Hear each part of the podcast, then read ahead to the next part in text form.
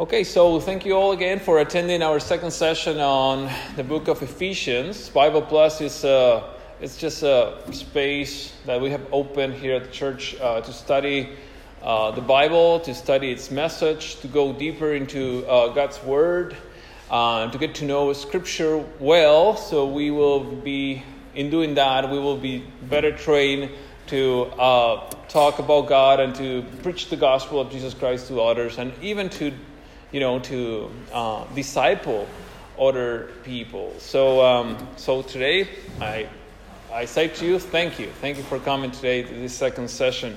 And let's uh, let's uh, open our hearts and open our minds to what the Holy Spirit wants to uh, speak to us. And uh, as we start, I I encourage you to uh, to share your opinions, to share your thoughts, to um, let's build each other up as we um, speak about God's word. Last Sunday, we, uh, we just covered a brief introduction to the book of Ephesians, and we talk about how the book is divided. We know that the book of Ephesians is divided in two parts or in two sections. Going from chapter 1 to chapter 3, Paul uh, takes the, the time to lay out a foundation, a, the, a, theological, solid foundation for us to know how to live out our, our uh, Christian faith. And um, so he will speak from chapter 1 to chapter 3 uh, about the, the, the theme of, of the book that is the reconciliation of all things in Christ and through Christ our Savior. And then in chapter 4 to 6, he will you know, speak about uh, how to live out that faith, how to live out those principles, how, you know, knowing that we all have a, the vocation of manifesting the kingdom of God on earth. Okay, how do we do that on a practical basis? How, how do I live out the kingdom of God? Or how do I live according to the kingdom of God standards within the realm of my family, in the you know in my relationship to others, maybe in the workplace or at home or in, you know on a you know how do we impact this society with the principles of God, with, with, with the message of the kingdom of God. So, for that, I will ask you to take a moment now and imagine with me this story. Imagine that we here, we are first century Christians. Okay? You are in, a, in Asia Minor. You're living there. You have a trade, you are a tent maker, I don't know. But we are all brothers. We are all brothers in Christ. And now we are the church. So I will read to you this now. It is around 5 a.m. on a, on a Sunday morning, and it is almost dawn. We have come together to worship our Lord Jesus uh, at the risk of persecution and suffering, since according to the government and according to society, there's only one Lord. And no, it's not this Jesus, it's Caesar. Nevertheless, our passion and love for the one who redeemed us weighed more than the pressure we get from the rulers of this world. Every Sunday, every Sunday, we meet in one of our church members' houses to worship God through hymns, spiritual songs, and prayers. We don't have a music director, we just sing to God. We also remember the sacrifice of Jesus the Messiah by breaking bread as he commanded us to do that in remembrance of him. We seek to be encouraged as the Spirit uses us to bless and teach one another with a humble and loving heart. There's no, there's not one single preacher. We are all preachers. But we also come together to abide in the Word of God. We want to go deeper into our knowledge of the Lord Jesus through the apostles' teaching. Recently, Paul, one of the founders of our church here in Ephesus, who is currently in prison for the sake of the gospel, wrote a circular letter and sent us a copy through our beloved brother's brother Tychicus. Today, in our worship gathering, he read the letter and encouraged us to keep praying for our brother Paul as he keeps proclaiming the mystery of the gospel to all the rulers and, and people in authority in his circle. Now, listen, he did not ask us to pray for his freedom, but rather for boldness so he can continue manifesting the power and the final victory of the Messiah to all the people who are in darkness. Tychicus, also encourage our hearts and exhort us to follow Paul's example as we manifest together the victory of Jesus the Messiah to everyone around us. May the Lord help us to shine in these convoluted times and to have perseverance amid trials of all kinds. May the peace of God be with you. Now, if you would be a Christian in the city of Ephesus and you would be, you know, in that circle, as part of that circle, that church, you know, the church used to meet at early in the morning, 4 or 5 a.m. Picturing yourself in that setting, how will that shape the way you see Ephesians? How that will shape the way that you see now Paul's praying and speaking about God and the manifestation of power, the mystery of the gospel to all rulers and authority, even knowing that he was in prison when he said that, when he wrote that. It's just shocking, right? We come from a Western culture mindset and we feel so comfortable, right, in our settings. We have freedom to come and worship God. But in those times, they were being persecuted.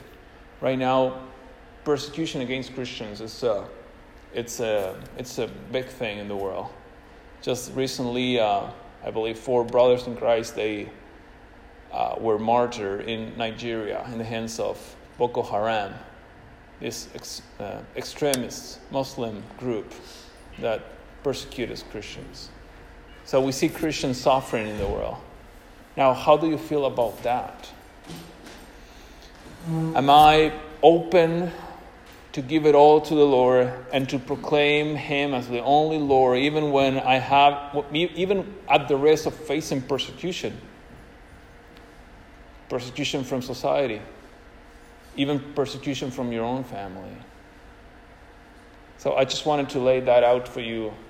So that could be our foundation today as we come to the text now in, with a prayerful heart. So let's go now and, and read Ephesians 1. And before we do that, so open your Bible in Ephesians chapter 1. I'm just following the ESV translation. Doesn't matter what translation you have, but I will be uh, using that one um, today. We need to know that Ephesians 1 is a prayer. And actually, it's not only on Ephesians 1 that Paul prays. You know, the Paul prayer um, goes far beyond chapter 1 most scholars believe that chapter 1, 2, and 3, it's just a single prayer. So half of the book of Ephesians is a prayer. Now you need to remember that Ephesians was a circular letter. That means that it was open and it was read all loud um, in the midst of, you know, uh, when Christians were, were gathering to worship God. It was like, um, you know, someone will open this letter and will read it all loud and everybody will be receiving those words as God's words, which is the same that we do when we come and listen to a preacher or our pastor deliver a sermon. We know that it's God speaking to our lives through His life, right? Through the gifts that He that He've received.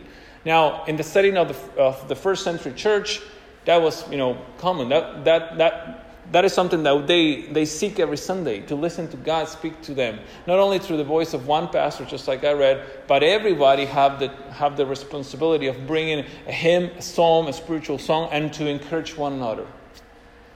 So, the letter of Paul, Ephesians, probably was read all loud in a gathering, in a, in a, in a, in a church service, right?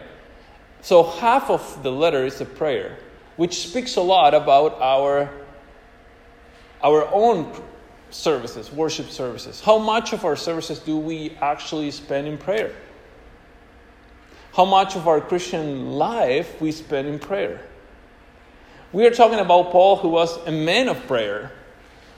You know, most people believe that Paul spent several hours praying to God for his churches, for the churches that he was taking care of praying for others, you know, giving and praising God and offering thanksgiving for not only all his mercies and richness in Christ, but also for his fellow brothers and sisters in the Lord.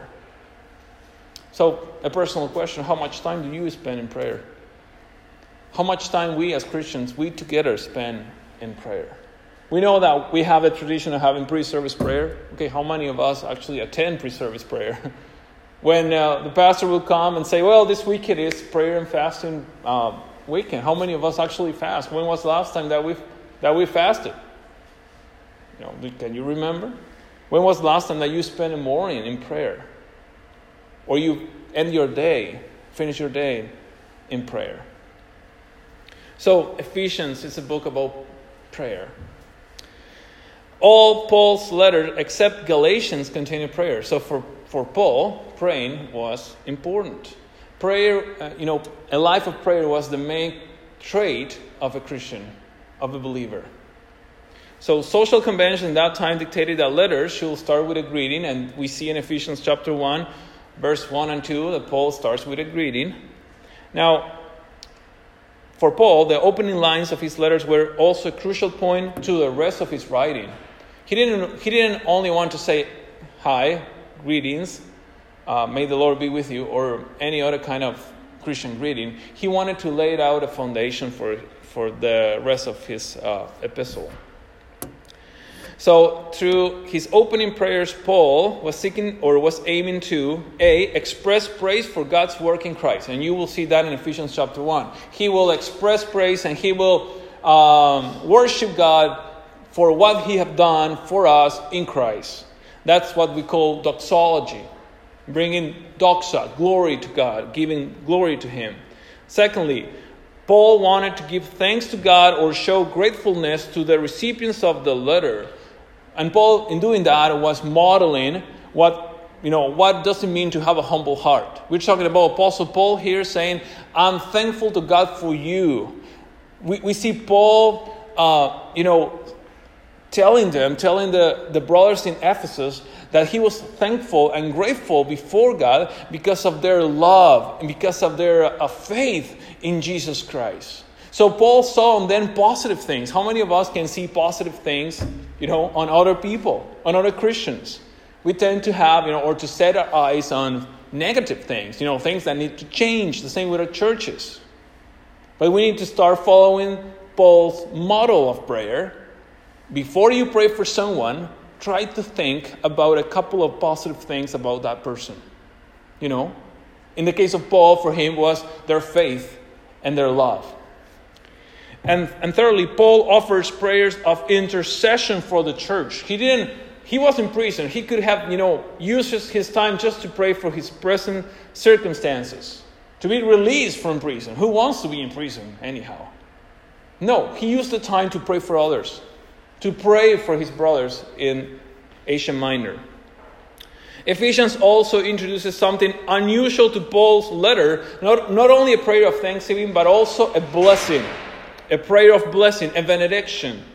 And this lengthy sentence is similar in style. We, we, we talked about this last Sunday to uh, the Greek um, style of you know addressing uh, rulers and people in authority, you know, with uh, words of praise, which in Greek is epainos.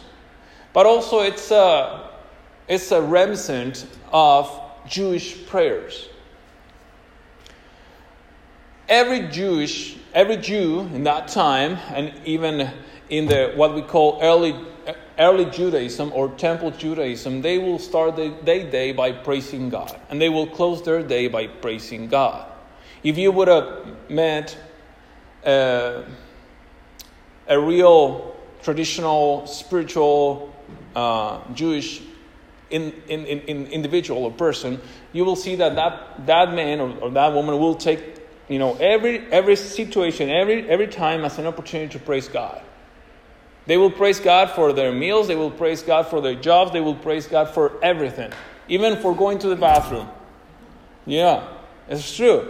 So for, for Jews, praising God was a key part, was an, a critical part of their daily life of prayer.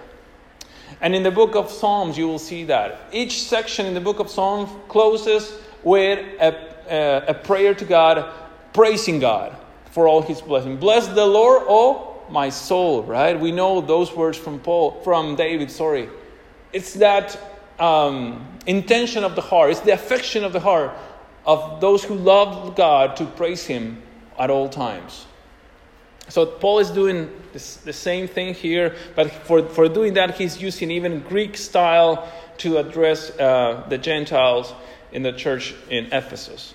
As discussed last Sunday, Paul exordium or his introduction in chapter 1 is also a reminiscence of the orations of praise that were commonly used to give praise to gods or humans and it's amazing because in the midst of all these persecutions and trials because of you know there was a lot of controversy around who, who to praise the caesar of, of jesus.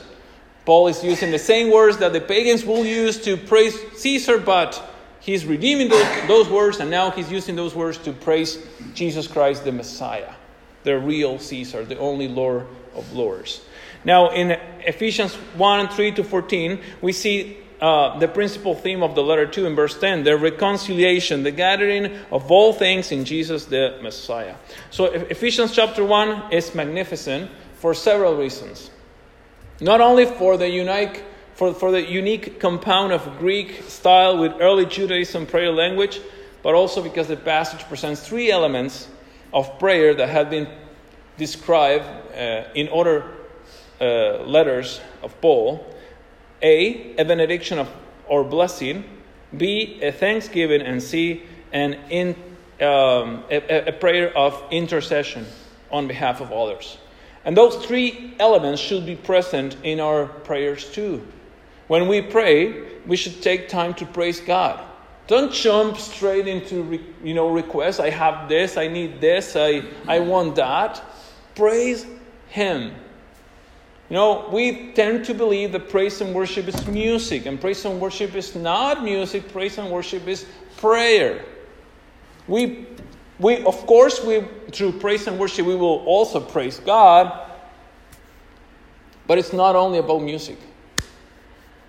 It's about the affections of your heart. When you put your affections on God and you praise Him for who He is and for what He has done for you, just praise Him. And we see Paul doing that. Also, thanksgiving. Take time to, to say, God, thank you. And thank God not only for what He have done in you, in your life, and what He have given you, but also what is He doing in the lives of others believers, just like Paul did. It's not only about us, and not only about me. it's about the body. It's about the body of Christ. It's about the church. It's about God's kingdom on earth, what He's doing here and in other places around the world. And finally, when we pray, let's pray for one another. Take time to pray for those who are sick, for those who are suffering, for those who are being persecuted for the sake of the gospel. Take time to pray for them. That's the most significant thing that you can do for someone today. Pray for someone. Pray for someone in need. So, without a doubt, Ephesians 1 was written as a prayer. Now, the question is where does that prayer end? Does it end verse 23? I hardly think so. I believe that Paul's prayer ends in chapter 3, actually, around verse 20 or 21, because it's, it's a long uh, flow, you know, of different arguments that Paul presents in this context, in this style of prayer. Okay, we're good so far? Yes? All right. Anything that you will add that, that you would like to add to that, or we should just jump now into the text? All right. Let's go now to verse 1 and verse 2. It says, Paul, an apostle of Christ Jesus by the will of God, to the saints who are in Ephesus and are faithful in Christ Jesus. Grace to you and peace from God, our Father, and the Lord Jesus Christ. That's the ESV version. So, Ephesians 1 we could divide Ephesians 1 in four, in four parts. Part A, Paul giving or offering greetings and, in, and a brief introduction in verse 1 and 2. Then Paul um, praising God for spiritual blessings in Christ, verse 3 to 14. Then Paul offering a prayer of thanksgiving in verses 15 and 16. And then Paul offering a prayer of intercession to receive revelation in verses 17 to 23. Now, in verse, verses 1 and 2, the, Paul starts his, his letters by saying that by or by identifying himself as the author of the letter. And we have discussed last Sunday that there is a lot of uh, disputes going on about the authorship of the letter, if it was actually Paul who wrote it, because of some difference in style. Now, here Paul is saying, It is me. I wrote the letter. So, Paul, number one, Paul identified himself as the writer or the author of the letter to the Ephesians. Now, it's interesting because Paul always intended that his uh, letters will be personal. He had no issues opening his heart to his readers. In a way, he was showing his vulnerability. We, we read, for example, in some of his letters that he will speak frankly about his shameful past as a persecutor of the church in the book of Galatians, chapter 1, for example. He also showed himself vulnerable by speaking about his sufferings and trials uh, in his letters to the, to the church in Corinth. Also, about he spoke about his health issues, his health problems in Second Corinthians when he talked about the, the, the thorn in his flesh. Remember that in Second Corinthians chapter 12? He also spoke about his feelings of inferiority when comparing his ministry to that of the so called, quote, great apostles. You can read that also in 2 Corinthians chapter 11. You know, Paul, he knew about his weakness and, uh, and he even um, will accept the fact that he was not a great uh, man uh, when uh, the time to speak in public, you know, will, will, will rise. He was great writing, but he will say, my words, I know my words are weak. And some of you believe that I'm not apostle because I don't have the, uh, the skills to speak in public. But when I write to you, I'm strong.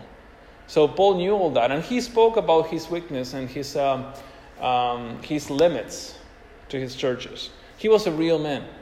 You know, he showed himself as, as he was. Even at the twilight of his life, Paul opened his heart to his spiritual son uh, Timothy by confessing to him that he felt deserted, deserted by everyone but God, but God. And he talked about that in 2 Timothy chapter 1, 15 and 4, 9 to 16. Everyone have you know, left me alone. He, he spoke about his feelings of loneliness. That's interesting, eh? Talking about a great leader like Paul saying, I feel alone. And we Christians, sometimes we also feel the same. You know, I can tell you from my own life, sometimes I have felt alone. You know, especially landing in another country, I have to learn another language. You know, a foreigner in other land. I felt alone. For the first three months, they were terrible. So I can identify myself with Paul. He opened his heart. Now, how willing you are, how willing are you to open your heart to others and say, This is what is going on in my, in my heart, in my life? Of course, we will not be doing that, you know, on Facebook, Twitter, on social media. We need to guard our hearts. But we all need someone to talk to. And that's, that's why we are part of the church. Because there, there, there will be someone that will be there for you to talk to you, to listen to you, to listen to your struggles, and to pray with you. Paul knew that, and that's why he even relied on someone younger than him, Timothy. Because in the church, there's no divisions. There's no division of age, there's no division of social background or, or social class. As Paul will say, we are God's, we are Jesus' body, the body of Christ. So here we see Paul speaking about himself, and he calls himself an apostle, right? So he um, he's showing his uh, equality to the rest of the 12 apostles. Now, to be an apostle in those days, you needed two things. Number one, you needed to be um, called by Jesus Christ himself. So because Jesus is the one who prayed, and after prayer, he went and chose his disciples. In John 15, his, 15 6, I think it is, uh, he says, I haven't, you didn't, you did not choose me, I chose you. So it is Jesus who elects and uh, chooses his apostles. And that's what he did in the gospel narratives. Now, how Paul ended up being an apostle. Acts chapter 9 speaks about Paul's experience, right? On the road to Damascus. Suddenly, the risen Christ manifested himself to him. He saw his glory. And he was and he received the words from Jesus himself saying, I want you to be an instrument in my hands. I will take you, you will be in front of rulers and authorities. I will send you to the nations to preach this word, the word of the gospel. So Paul uh, met both, both requirements. He was called by Jesus and he met the risen Christ on that dusty road to the city of Damascus when he was still a persecutor. That's amazing because from being a persecutor, he ended up being a proclaimer of the gospel of Jesus Christ. So that's Paul. And the word apostle uh, over there it comes from the Greek apostolos, which means messenger. So the, the duty of an apostle is, or the function of an apostle is, to present the message of the gospel or to be an ambassador of the gospel. Now, then he says um, that his apostleship was by the will of God, or came to him by the will of God, even though he was not well recognized among the apostles. And you see Paul having to flee to the desert in Galatians chapter 1, he, he, spoke, he speaks about that. He was not well received by the rest of the apostles because of fear, of course. He was the great persecutor of the church. Now he's one of us. But God worked on, work in his heart, work on him, work in his character, and gave him the insight that he needed to, to after experiencing all that, to bring the message of reconciliation and unity that he will uh, express in all his letters, Ephesians being one of them. That we are all one, one body in Christ. How many years was it from his conversion until he actually connected with the apostles? Like he met them, but Yeah. like there was lots of years in between, was there? not? Yeah, definitely. There, uh, we are, we're talking about at least 14, 14 years that he's been in the desert. Those are the silence years of Paul. We don't know much about them. So right after his conversion, he's directed to a church in Damascus, where, Damascus, where uh, a brother in Christ named uh, An- Ananias will pray for him, and Paul will receive the Holy Spirit right there. And then after that, we see Paul trying to connect to the to the apostles in Jerusalem, but that seems like didn't work out. There was a lot of tension going on, so he he flee, as he describes in in the book of Galatians, to uh, the desert, and he spent many years there. So then, in, in in his epistles, he will say that during that time he had he had revelations and he had visions, and he even talks about being transported into heaven, into the third heaven. Uh, so all those experiences, all those mystical experiences, we can, if if we can call them that, happened during that time.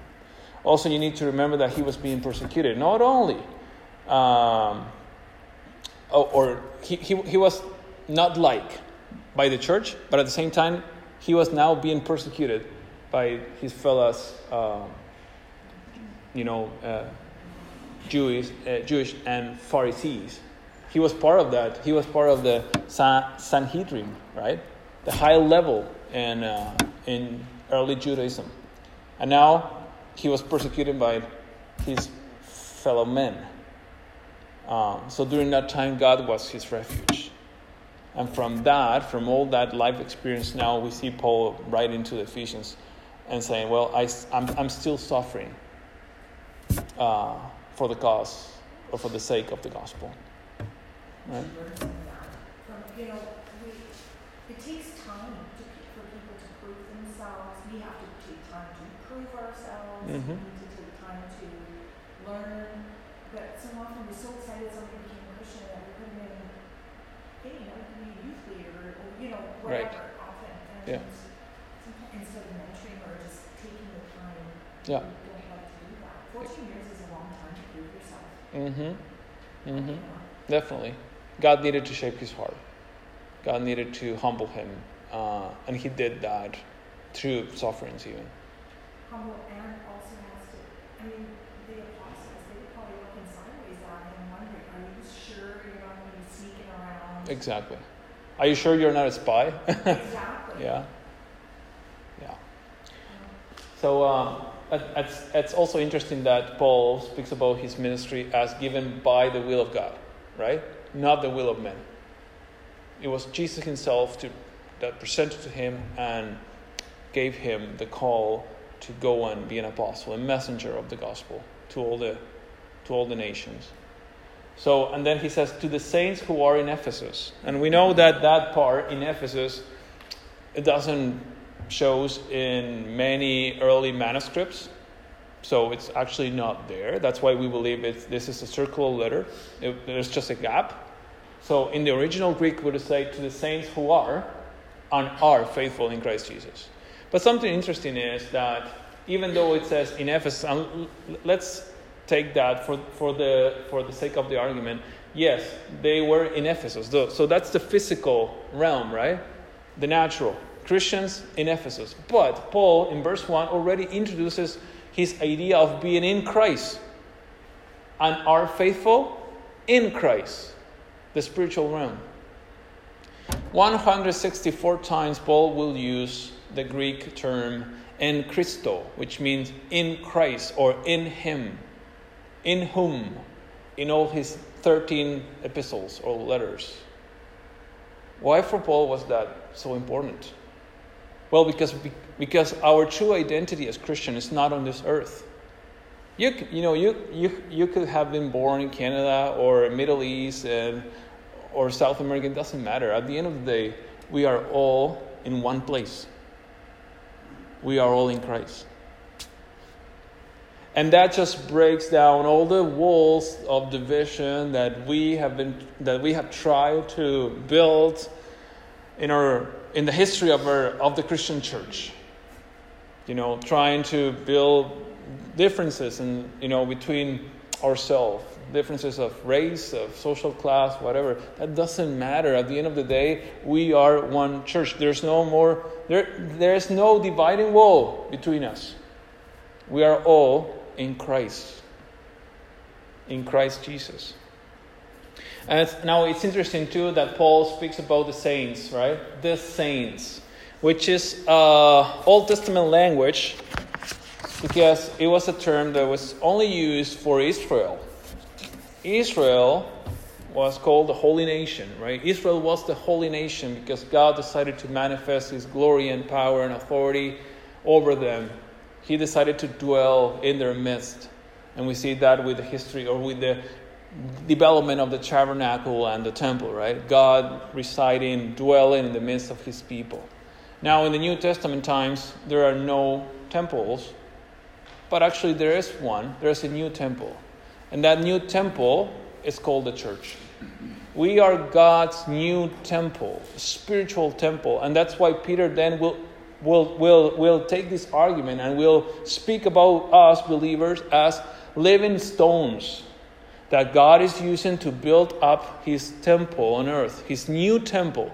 We're now creation, you know, people who haven't met God, the creator and the benefactor and the father of all, now they can come to church. They can come to the church, enter the new temple, which is the church, now the physical, the spiritual, and now get to experience the freedom, the blessings, and the love and the grace of this great God who gave it all for us, who gave his Son.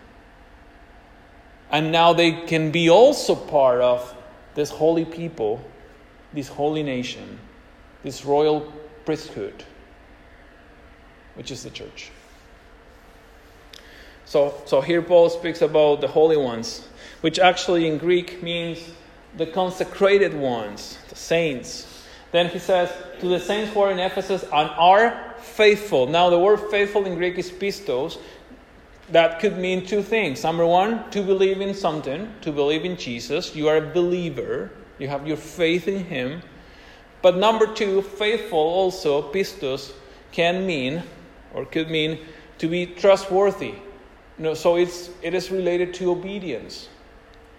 In my opinion, Paul is using um, that terminology because later in chapter 2 he will speak about the good works that God prepared beforehand for us so we can walk in and do those good works. And then he will, in chapter 4, 5, and 6, he will speak about practical actions, how to live out that faith. So for me, here, faithful uh, means to be trustworthy, to be obedient to Christ to what God have called you to do in life. Um, I will quote here from Neufeld, Thomas Neufeld, in his commentary. This is a fellow, a fellow Canadian scholar from Manitoba. He says, For Paul, the Jew, this was an act of great generosity, given that his audience was pre- predominantly, though not exclusively, Gentile. After all, the term holy ones carries with it connotations of special status, but also of separation and difference. Two things, two key elements separation and difference. In chapters 2 and 3, the writer celebrates the Gentiles' inclusion into the realm of holiness, the inclusion of those who once defined the limits of holiness by being outside its sphere. Those who were once outside the wall, outside the temple, Gentiles now make up the wall of the new Holy of Holies, the church.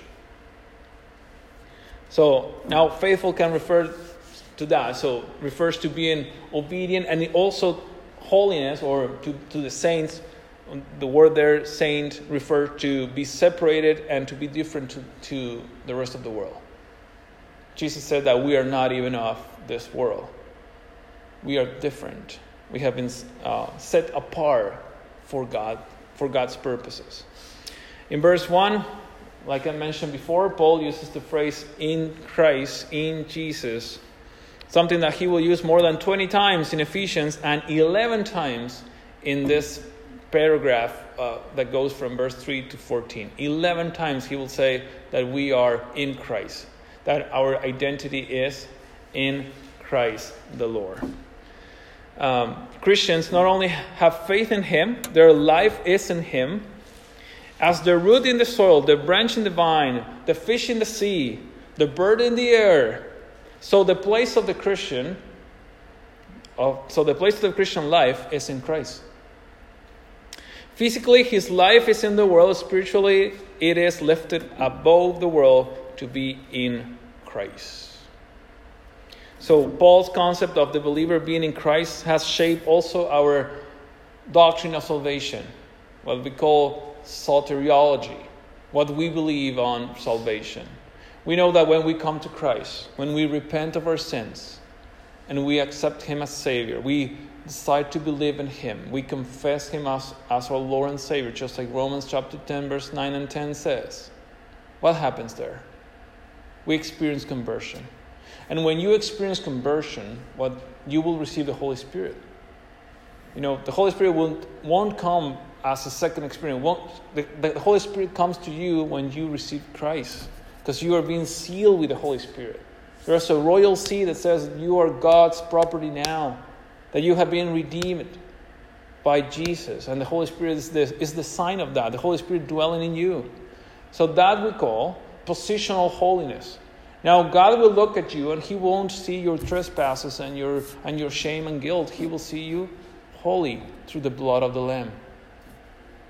That's just grace. That's just amazing that Jesus paid the price for us. That God paid the price by giving His own Son, Jesus Christ, to die on that cross and pay the ransom for our freedom. Now, that position of holiness, to be in Christ, also means now that now the Holy Spirit that dwells in us, He will work in us to be more holy, to be more like Him, right? To be more like our Father. I have kids, and I want my kids to look at me. First, I want to be a good example to them, a good model, right? But there's a great joy when a father sees his children following his example, right? How many of you have children, right? And you feel uh, full of joy and full of pride when you see your children, you know, acting and um, following your example. So for God, it's the same thing. God expects us, His children, to follow His model, to follow His example. And that road is called sanctification. That road is called Christian formation, whatever you want to call it. And now it's that progressive holiness that we are experiencing, where every day we want to be more like Him. Every day we want to honor Him more. Now, there's a final stage to, to holiness, is the ultimate holiness, and that will happen with our resurrection. That's our hope. Our hope the hope of the Christian is the resurrection of the body. The last things, when the new heaven and the new earth will come, and God will finish his work of, re, you know, of recreation. He's building his kingdom on earth. And, and at the consummation of the time, when the, the, the, the risen Christ will come back with the, all the saints, all our loved ones that have departed from this world in Christ, they are right now seated with Christ. And we in spirit, we are also seated with, with them and with the Lord. That's amazing because the universal church is not only what we see here on earth or what God is doing in other parts of the world, we are also talking about a celestial or heavenly church. That even the Apostle John got the opportunity to have a glimpse of that in the book of Revelation. So that's what it means to be saint, that's what it means to be faithful, and what it means to be in Christ. Verse 2, it says, Grace to you and peace from God our Father and the Lord Jesus Christ. Grace to you and peace. So, grace and peace are two key, two key elements in the book of Ephesians. You will find the word grace quoted in 1 6, 2 8, 3 8, 4 7, and peace in 2 14 to 17, 4 3, and 6 15. So Paul decides to start and finish even his epistle to the Ephesians with these two words grace and peace to you. And then he closes the, uh, the book in chapter 6, verse 23 and 24 by saying, Grace and peace to you. Why, why grace and peace are so important to us Christians? A, because if we don't lose sight of the grace of God, we will live lives full of praise and worship to Him. Because at the end of the day, we are in debt. He did it all. It's not about us, it's about Him who did it all, who, who uh, chose us. We didn't choose Him, He chose us to be His sons. That's what we call election or adoption. And then peace, because Jesus uh, gives us His peace, His shalom, His, his sense of tranquility, in the, even in the midst of sufferings and trials, just like Paul was you know, going through. In verse 2, says, Grace to you and peace. And it's interesting because that grace and that peace, they come from God, our Father, and the Lord Jesus Christ. The grace of God and the peace of Jesus the peace of our Lord Jesus Christ. Also, it's interesting because Paul calls Jesus Lord, which was the Greek term that the, you know, the Jews used to refer to God in their Greek Bible. You know, whenever you will open in that time the Bible and you will have in your hands a Greek version of it, of the Old Testament, whenever it would say in our Bibles, Yahweh, Jehovah, or God. In those days, they used the Greek word kurios, which means Lord. And Paul is saying Jesus is equal to the God of the Old Testament. He is God. He is God, just like the Father and the Holy Spirit. So Paul is exalting Jesus' divine nature by saying that he is the Lord Jesus Christ. This is something that Paul will also use in the book of Philippians, chapter 2, verse 6 to 11, where, he, uh, where we see that beautiful hymn, Christological hymn, and Colossians, chapter 1, verses 15 to 20. Let's go now to verse 3. Verse 3 to 14. And uh, it's 10.30, so I will keep you with me for about 10 minutes. 10 more minutes, is that fine with you? Yeah? And then we will probably put a pause and we will continue next, next Sunday with this study on, on chapter 1 of Ephesians. So, verse 3, Paul says, Blessed be the God and Father of our Lord Jesus Christ, who has blessed us in Christ with every spiritual blessing in the heavenly places, or as the KJ, KJV puts it, in the heavenlies. Blessed be the God and Father of our Lord Jesus Christ. In this long sentence, because this in the Greek is just one long sentence, it doesn't have periods, uh, commas, periods, or anything like that. It's just a long sentence. Paul shows that the tri- triune God initiated and accomplished cosmic reconciliation and redemption for the praise of his glory. So there's a couple of things that we will see from verse 3 to 14. A, Um, God is doing all this for the praise of His glory. You will see that in verse 6, verse 12, and verse 14. What does that mean? Well, in the Old Testament, Israel exist, existed as a nation for the praise of God's glory. And the church exists for the praise of God's glory. Last Sunday we spoke about doing things in Jesus' name or for Jesus' name. So it's a matter of who is receiving the glory after all you've done. Who is receiving the glory for what we do as a church? It should be Jesus. Who is, you know, who is receiving glory for my ministry? Who is, who is receiving glory for what I'm doing as a, as a believer? It should be God. It's everything about Him, everything about what God have decided to do in Christ Jesus. Everything is for His glory. Then we see also God's eternal purpose and will in verse 5, 9, and 11. We see God's blessings upon His children. In verse 3, He says that He, have, he has blessed us in Christ, that we have received all spiritual blessings.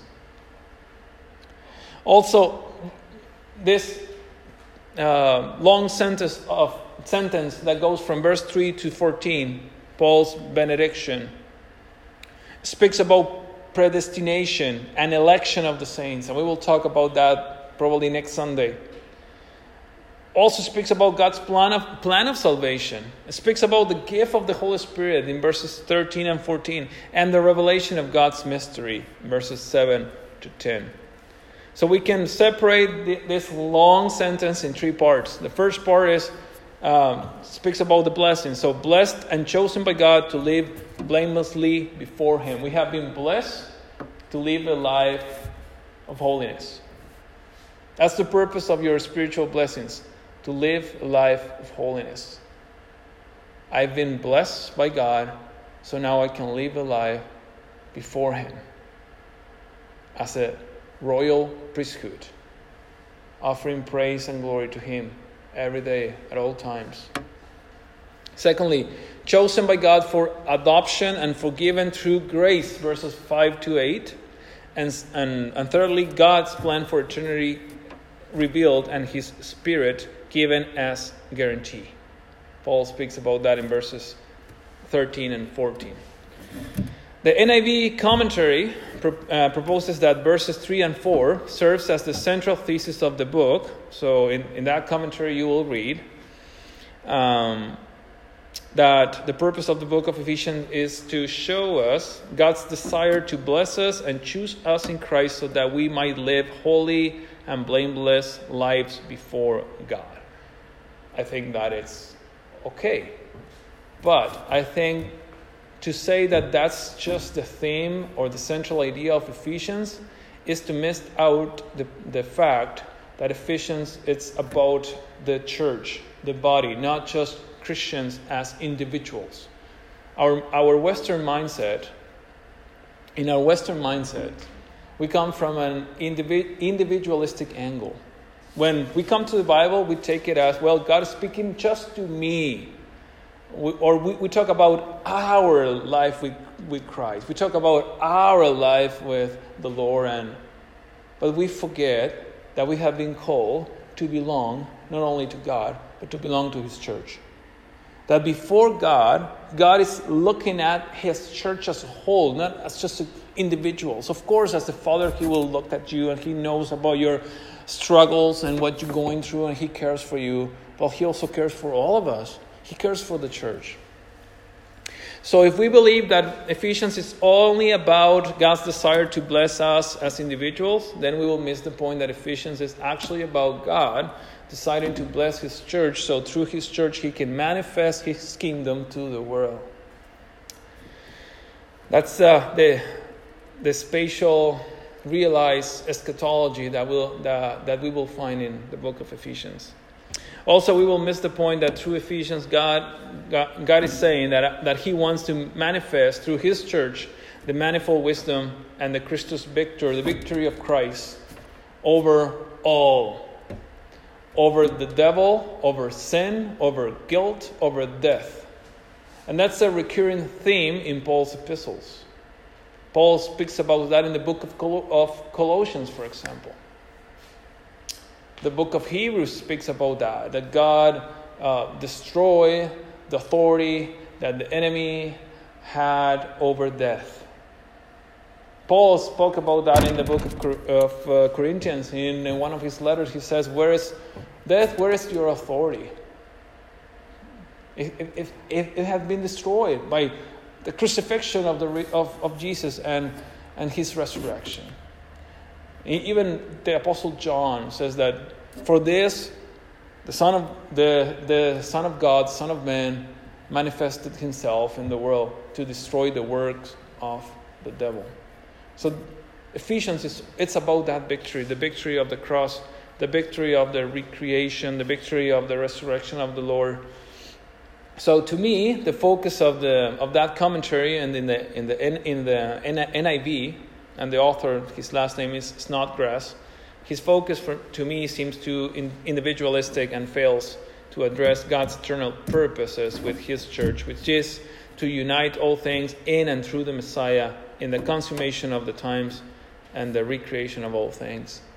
And on this, the resurrection and the new earth and the new heaven are key pieces uh, on, of this huge puzzle, of this huge mystery that I will invite you to come next Sunday. We will continue discussing uh, the mystery of God revealed to us in Christ, as it is written in the book of Ephesians.